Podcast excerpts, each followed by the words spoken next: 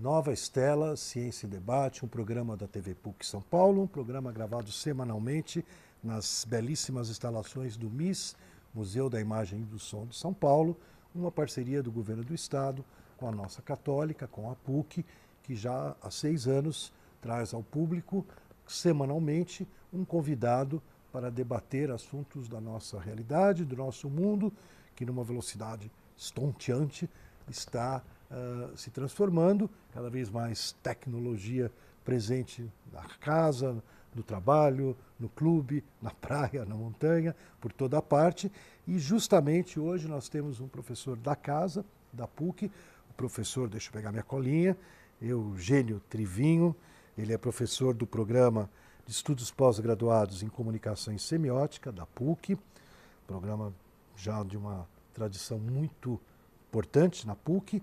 Ele coordena o Centro Interdisciplinar de Pesquisas em Comunicação e Cibercultura, na mesma instituição, na nossa PUC. Ele é pesquisador do CNPq, doutor em Ciências da Comunicação pela ECA USP, também sou doutor em História da Ciência pela USP, depois passamos para a Católica, é assessor ad hoc do CNPq, CAPS, FAPESP, coordenou, né, o programa de pós-graduação, estivemos juntos lá na reunião do pós várias vezes, e contribui para fundar, coordenar diversos grupos de trabalhos dentro da PUC, fora da PUC, dentro do Brasil, fora do Brasil, membro do Conselho Científico ou Editorial de várias editoras, de várias instituições, e tem uma vasta publicação, né, em livros, em artigos, em ensaios, e traz para nós agora, como novidade desse ano, uma coletânea que ele organizou, A Explosão do Cibermundo, Velocidade, Comunicação e Transpolítica na Civilização Tecnológica Atual, da Ana Blume, fruto do trabalho do Centro de Pesquisa, patrocinado pelo CNPq. Exato, com apoio do CNPq e coedição com a FAPESP.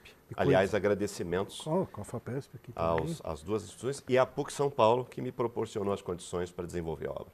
Então, estamos aqui com um livro novo, quem quiser pode aí procurar para ter seu exemplar, poder apreciar o conjunto de reflexões que o professor Trivinho já esteve conosco aqui na Nova Estela. Quem quiser só puxar aí no Nova Estela Ex Libres no YouTube, temos um canal e o programa dele, a entrevista que eu fiz com ele, já está disponível e vai, obviamente, ter uma visão já de um apanhado que ele nos faz do que está no livro, que eu resumiria, professor, assim, para o nosso espectador, e a gente vai retomar o debate, porque o tempo de um programa Nova Estela não foi suficiente para a gente atravessar a proposta do seu livro, né?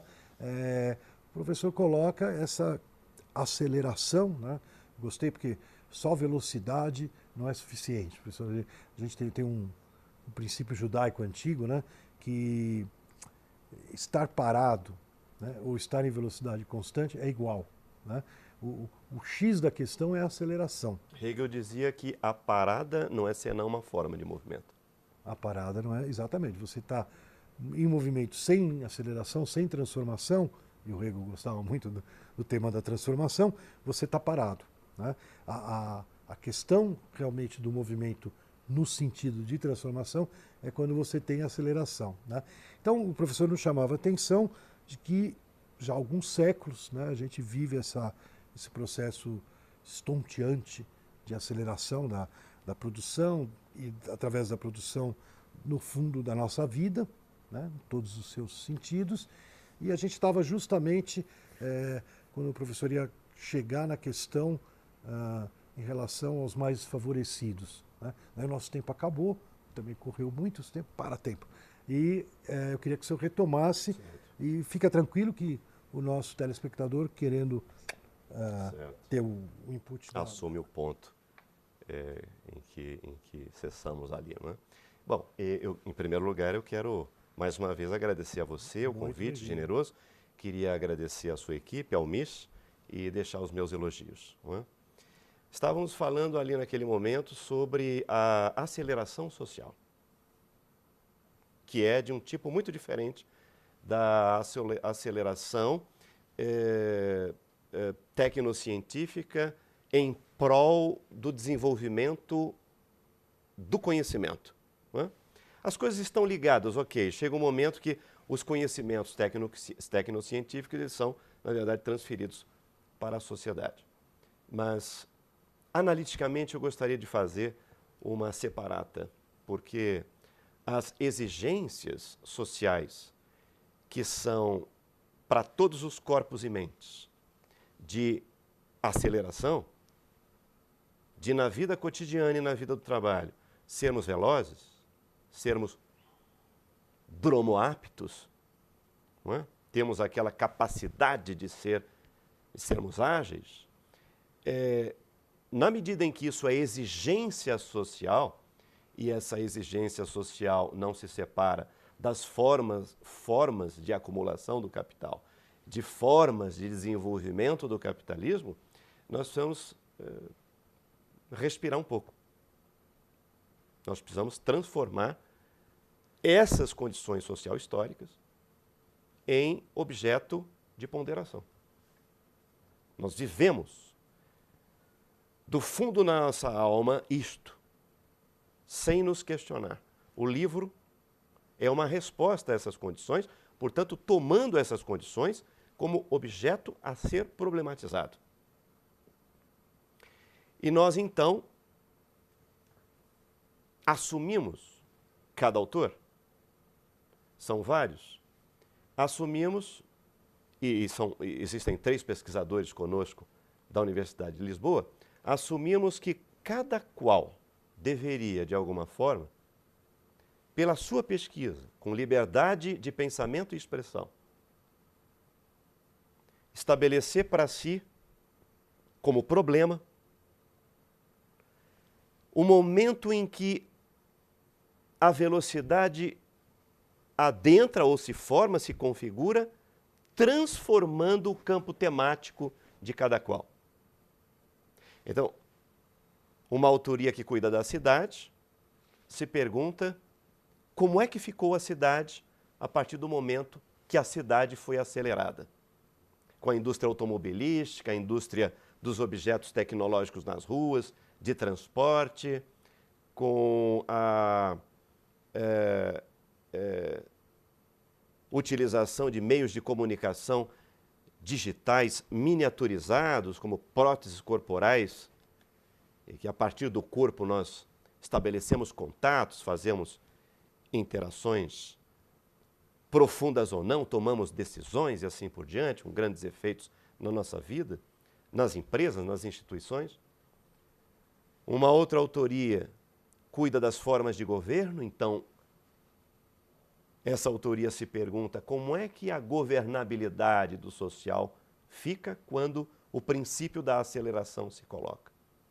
Uma outra autoria pensa os gestos e então como os gestos cotidianos e no campo do trabalho ficaram a partir do momento que nós começamos a viver uma vida mais acelerada, não é?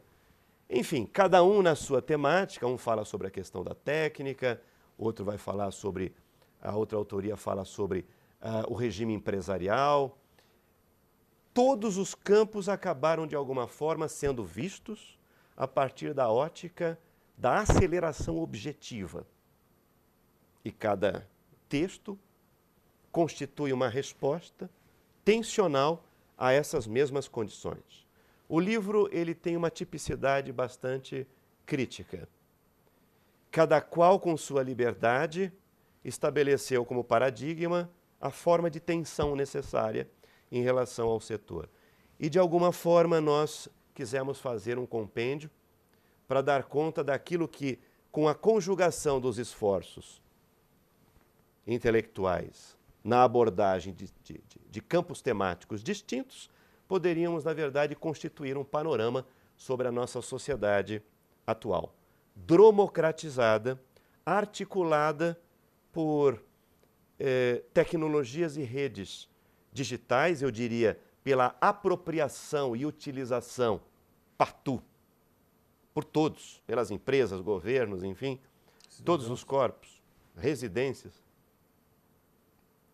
todos utilizando essas tecnologias digitais e redes interativas em tempo real, tem como resultado uma vida altamente dinamizada, excepcionalmente acelerada e que constitui o patamar, digamos, a fase, a condição, melhor termo, social histórica em que vivemos e que precisamos, evidentemente, analisar e, mais do que tudo, ter uma relação de criticidade. O importante no programa passado é retomar a quem servem essas condições de aceleração. É importante se perguntar sobre quais os perdedores ou potenciais perdedores dessas condições democratizadas. Um mundo marcado pela lógica da velocidade comunicacional que se realiza como mundo objetivo e é aquele terreno no qual hoje colocamos os pés todo dia que dormimos, todo dia em que acordamos.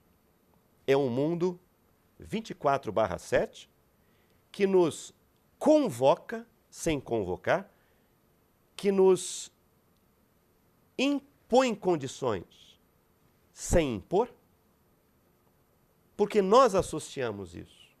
Nós associamos essas condições vividas, equivocadamente, como vida.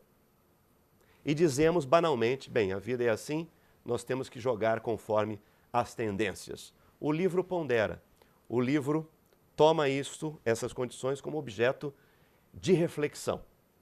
E o fundamental é que essas condições de aceleração,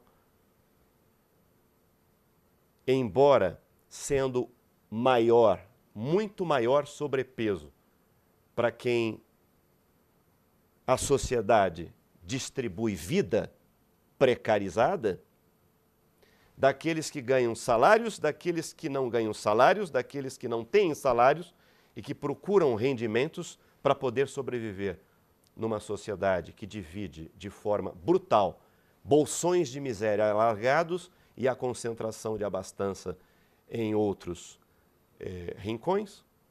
Essas condições que são produzidas pela lógica da aceleração, e não somente a lógica da aceleração do capital, é a lógica da aceleração que nós mesmos assumimos na nossa vida prática. Essas condições, elas são da ordem do artifício. Você falava da natureza, né? A aceleração da natureza é uma coisa.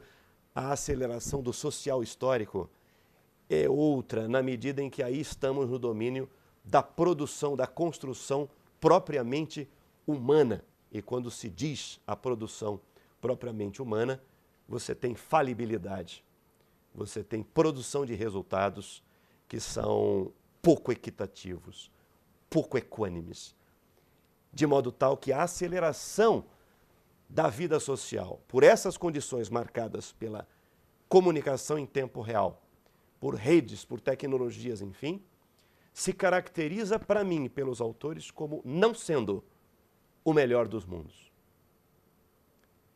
E nesse sentido, o que nós temos é sempre uma condição social que se sintomatiza no nosso corpo. O nosso corpo não está preparado para assumir 24/7, 7 dias, toda a santa hora, condições aceleradas e de preocupação em ter que cumprir o princípio do desempenho.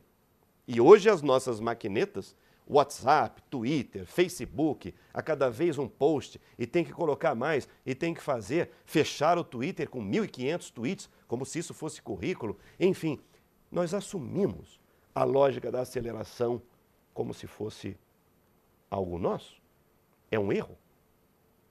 Nós devemos ponderar na nossa vida prática. Professor, deixa eu fazer uma provocação, né? Quando a gente falava da indústria pré-eletrônica, sei lá como a gente chama isso, né? Por exemplo, eu quando era pequeno, né, o meu pai tinha o seu escritório lá em Diadema, lá perto do ABC, né? Eu via aquelas fábricas grandes, né, da Volkswagen, da Ford, né? E logo fui, estava na época da ditadura, né? Eu nasci em 57, logo já estava na ditadura. E devagarzinho eu ia visitar o meu avô, que morava em São Bernardo, tudo. Eu fui vivendo aquela tensão que cresceu ali no ABC, né?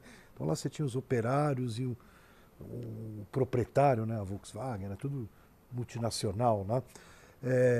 A gente olhava, né? E de certa forma eles eram os donos, né? Como a gente falava na linguagem clássica aí da análise, né? Dos meios de produção, né? O que eu às vezes fico encucado, né? É que, por exemplo, você falou Facebook, Twitter, WhatsApp, né? O que são essas coisas, né? Elas não são exatamente, como a Volkswagen, um modo de produção onde alguém detém as máquinas. Você entendeu? Eu sempre digo assim, por exemplo, o Facebook comprou o Instagram num certo momento, ficou assustado, porque o Facebook, Twitter, WhatsApp eram muito ligados ao texto, né? Até uma questão aí meio semiótica, assim, o que está acontecendo com a escrita, porque ela parece que virou, eu falo com os dedos, né? Eu não estou mais falando com a língua, né? Mas, de repente, o Instagram entra no meio dessa história e põe um sistema só de imagem, né? E ele começa a crescer, como o senhor falou, como tudo que acontece nesse meio, quando cresce, cresce muito rápido. Daí o Facebook ficou nervoso, né? Como é que esse cara aí está crescendo tanto? Foi lá e comprou.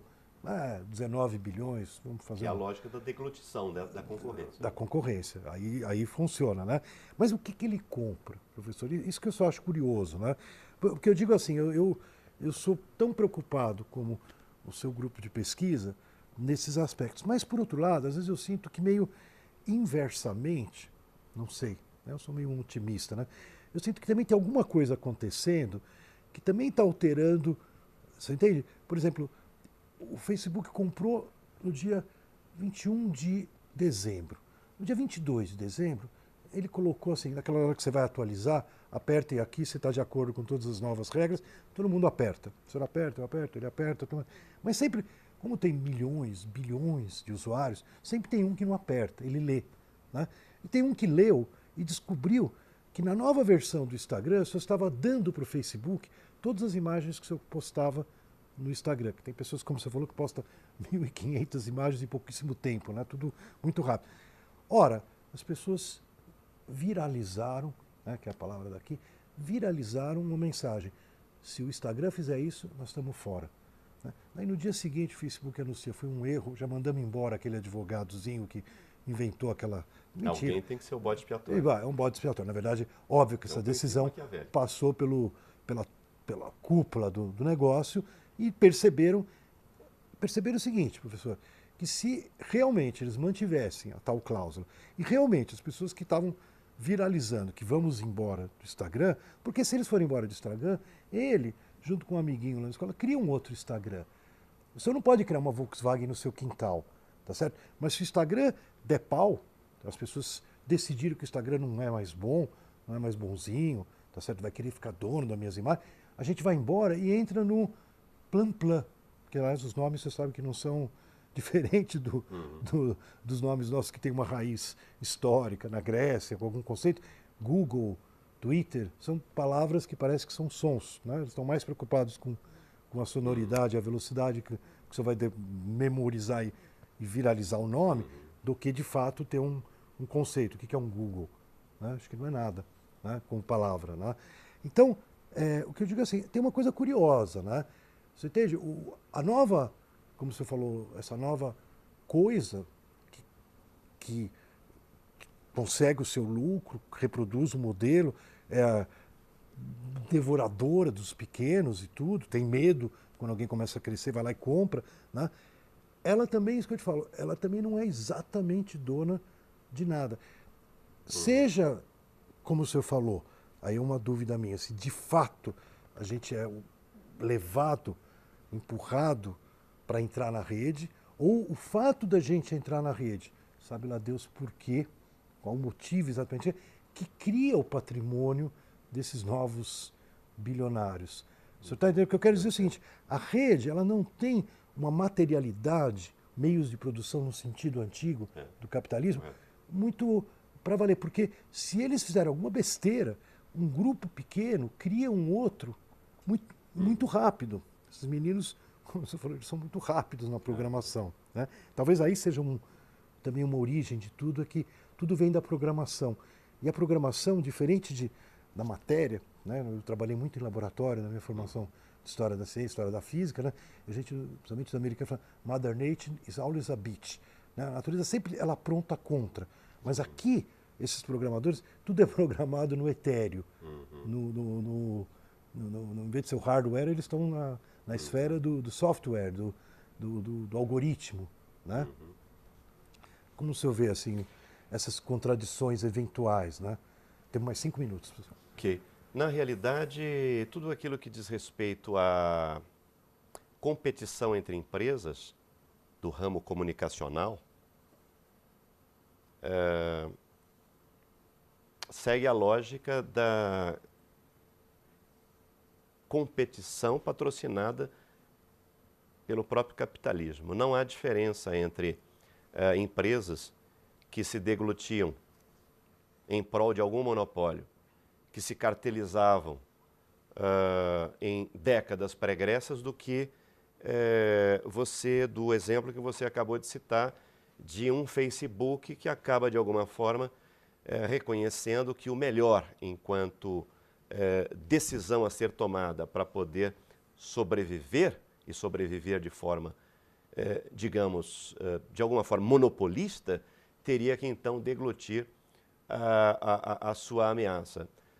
Nesse aspecto não há novidade, porque é o próprio princípio da sobrevivência que vai, de alguma forma, monopolizando aqui e estabelecendo devastação acolá para poder fazer com que o monopólio tenha maior espaço de manifestação.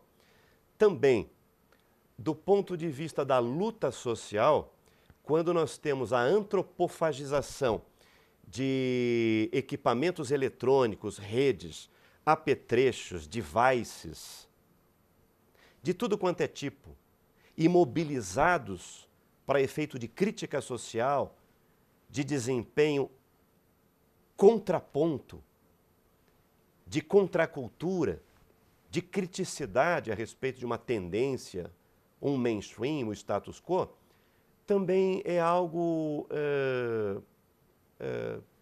bastante usual. Sempre haverá grupos que, por insatisfação, posição política aqui e acolá, diferenciada no espectro político tradicional, vai antropofagizar, mobilizando tais e quais instrumentos para efeito das suas finalidades de luta. Também aí eu acho que é uma disputa em relação ao sentido da vida, uma disputa em relação à utopia que está em jogo, ao modo de produção, ao modelo de sociedade, de vida que queremos. E aí o que há é também produção de conflito. Todos os instrumentos, e não somente os de comunicação, serão utilizados para bancar essa luta. O livro aborda uma outra dimensão. O livro aborda as razões fenomenológicas ou sociofenomenológicas pelas quais o mundo tal qual é assim e não outro. As razões sociofenomenológicas que fazem com que, pelo eixo descentrado da velocidade, o mundo seja aquilo que ele é agora, como objeto dessas lutas. As lutas se dão dentro desse mundo enquanto ele se transforma a cada dia. Nada nele é estável. Ele vive sempre naquela instabilidade. Porém, evidentemente, o status quo conseguiu um tal aprumo de objetividade que aqueles que o defendem já saem de partida com um grande ganho em relação àqueles que estão em luta contrária. Esse status quo foi analisado e dissecado fenomenologicamente, sociofenomenologicamente, criticamente pelos autores do livro. E aí as categorias mudam, porque uma vez que você entra com outras chaves de compreensão, a questão é a da categoria do glocal e da glocalização. Quer dizer, nem local, nem global. E aí entram os meios de comunicação articulando uma coisa a outra, provocando o aparecimento de uma terceira dimensão híbrida que dissolve os dois componentes para ser única. E essa é a realidade da comunicação.